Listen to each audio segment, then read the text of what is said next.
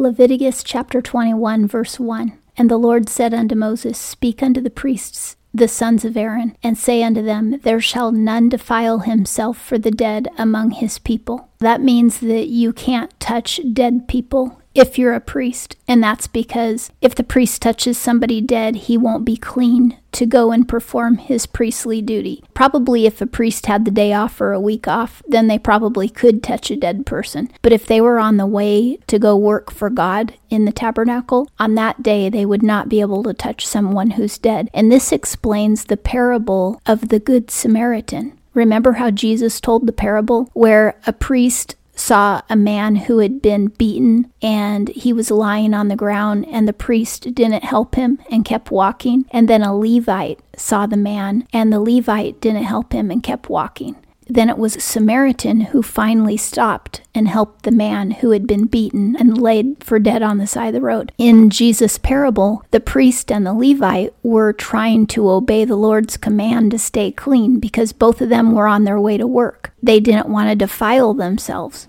because then they wouldn't be able to go to the temple and perform their service. This shows you that it's the spirit of the law that we have to keep above the letter, and that's why we're in the new covenant now. Jesus was explaining to the people that if you follow the letter of the law, but you don't have love in your heart, then it's not doing you any good. God loves everybody and he doesn't want anyone to suffer. What the priests should have done was they should have stopped and helped the man who they thought might be dead, and then gone ahead and let themselves become unclean on his behalf. And then if they couldn't perform their duty, they couldn't perform their duty that day. They'd have to be replaced by somebody else. But neither of them wanted to be replaced. They wanted to go and do their duty. They didn't have the love of God in their heart toward the man who had been beaten. And that was the whole point of Jesus' parable. 2. Except for his kin that is near unto him, for his mother, and for his father, and for his son, and for his daughter, and for his brother. If it's a close family member, then the priest is allowed to touch their dead body, but not if it's a stranger. 3. And for his sister a virgin that is near unto him that hath no husband, for her he may defile himself. The reason he can defile himself for a virgin sister is because she won't have a husband or a son to take care of her if she dies. Her brother will have to take care of her. But if she's married, then her husband is responsible for taking care of her dead body, not the brother. For He shall not defile himself, being a chief man among his people, to profane himself. Generally speaking, if there was a dead body, the priest would let somebody else take care of it.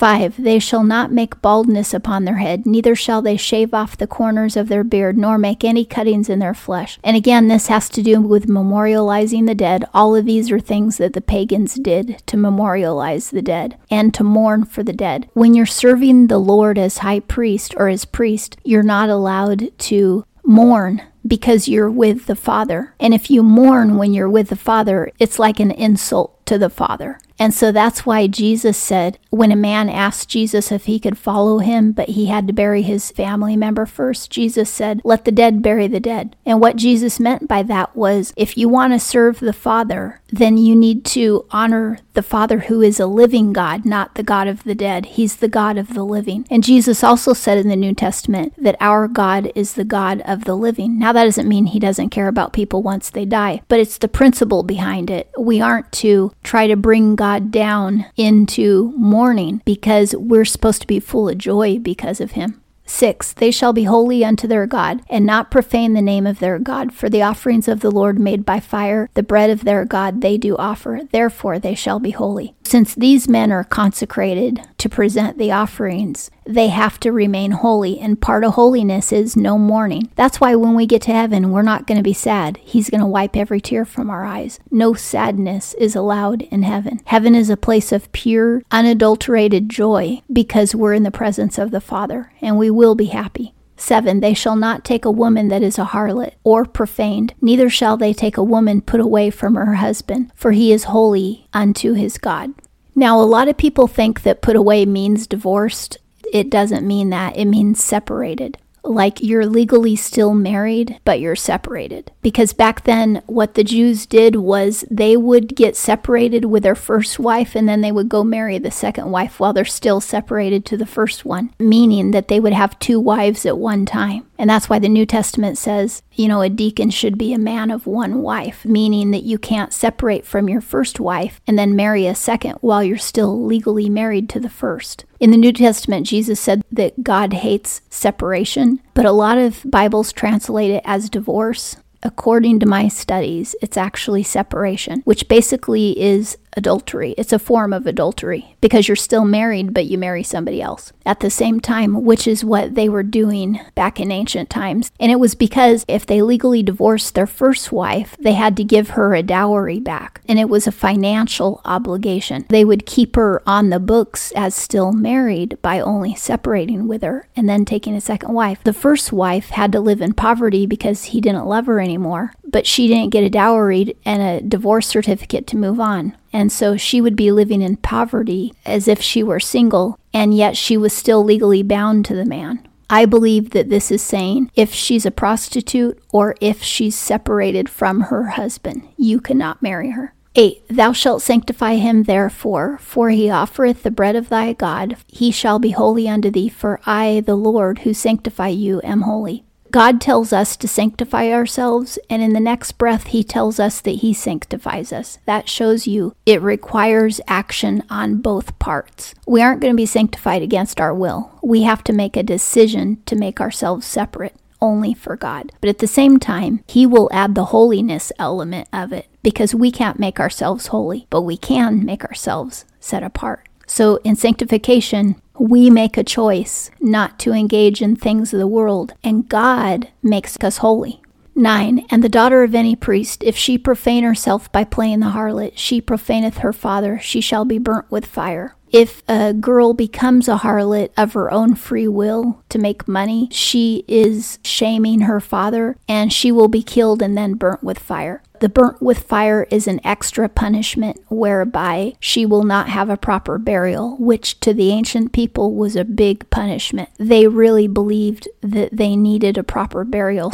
10. And the priest that is highest among his brethren, upon whose head the anointing oil is poured, that's the high priest. There's only one high priest at a time. And that is consecrated to put on the garments, shall not let the hair of his head go loose, nor rend his clothing. The high priest is never allowed to mourn over anybody dead, even if it's a family member. And that's why both God and Moses told Aaron that he could not mourn when his sons were killed because he was wearing the high priest garment and he was the acting high priest. When we're with the Father, we have joy, and believe me, we will. When we finally see God face to face, the joy will be indescribable. And that's what all of this symbolizes. 11. Neither shall he go to any dead body, nor defile himself for his father or for his mother. If it's the high priest, he can't defile himself for anybody, even a close family member. But the lower level priests can touch a dead body if it's a close family member. 12 Neither shall he go out of the sanctuary, nor profane the sanctuary of his God, for the consecration of the anointing oil of his God is upon him. I am the Lord. Remember, when the high priest is serving, He's not allowed to take a 20 minute break and go outside and check his cell phone. He's not allowed to run home for lunch. He has to stay there the whole time. He's set apart for God and he stays in the temple the whole time. When he eats, he eats before the tabernacle door. 13 And he shall take a wife in her virginity. Now, this is the high priest, not every priest. The high priest has to only have a virgin as a wife. 14 A widow or one divorced or a profane woman or a harlot, these shall he not take, but a virgin of his own people shall he take to wife. And so she would have to be an Israelite. 15 And he shall not profane his seed among his people, for I am the Lord who sanctify him. His seed, meaning his children, have to also be holy, so they can't be the children of a harlot or a divorcee or something like that. 16 And the Lord spoke unto Moses, saying, 17 Speak unto Aaron, saying, Whosoever he be of thy seed throughout their generations that hath a blemish, let him not approach to offer the bread of his God. If there's any Levite that's born with a deformity, a missing eye, a blind eye, any type of physical problem, they will never be able to serve in the tabernacle. They will get to eat, they're just not allowed to work in the temple. 18 For whosoever man he be that hath a blemish, he shall not approach a blind man or a lame, or he that hath anything maimed, or anything too long. So, if part of his body is abnormally long or abnormally large, or if he's maimed, now this could include accidents. So, it could be a birth accident, it could be a congenital deformity that you're born with, or it could be something that happens to you in life. Say you fall off a ladder and you're maimed for life, you have a limp, you would not be able to serve in the tabernacle. The physical abnormalities symbolize sin. The priest has to be in perfect order physically, the sacrifice also has to be in perfect order physically. The animals that they sacrificed could not be lame. The priest and the sacrificed animal both represent Jesus. And that's how we know for absolute fact that Jesus Christ had nothing wrong with his body. He didn't have any disease. He didn't have any lameness. He didn't have any blindness. There was nothing wrong with his body. Now, I'm sure he fell down and scratched himself sometimes, and I'm sure he got colds, but his body was completely normal. It had to be because he was the perfect sacrifice. 19. Or a man that is broken footed or broken handed. 20, or crook backed, meaning a crooked back, or a dwarf, or that hath his eye overspread, or is scabbed, or scurvy, or hath his stones crushed, and that means his testicles. Getting your testicles crushed, I assume that could be something that happens in battle, or maybe it was done to make you into a eunuch. Eye overspread means that your eye is shut and you can't open it.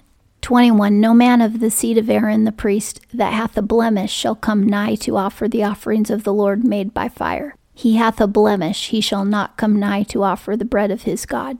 22 He may eat the bread of his God, both of the most holy and of the holy. He cannot offer the showbread, but he's still allowed to eat it. 23 Only he shall not go in unto the veil, nor come nigh unto the altar, because he hath a blemish, that he profane not my holy places, for I am the Lord who sanctify them. God is saying that they cannot serve, but they can still eat from the offerings, because otherwise they'd go hungry. 24 So Moses spoke unto Aaron and to his sons and unto all the children of Israel. Moses told everybody what God said. And that concludes Leviticus chapter 21.